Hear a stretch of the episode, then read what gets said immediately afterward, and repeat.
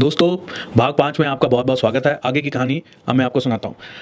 जब राजा अकबर ने बीरबल से ये पूछा था मतलब उसको कहा कि ये तो बड़ी मूर्खता वाली बात है तो उसके बाद अकबर ने कहा कि ये शाही बगीचे के शाही फूल हैं।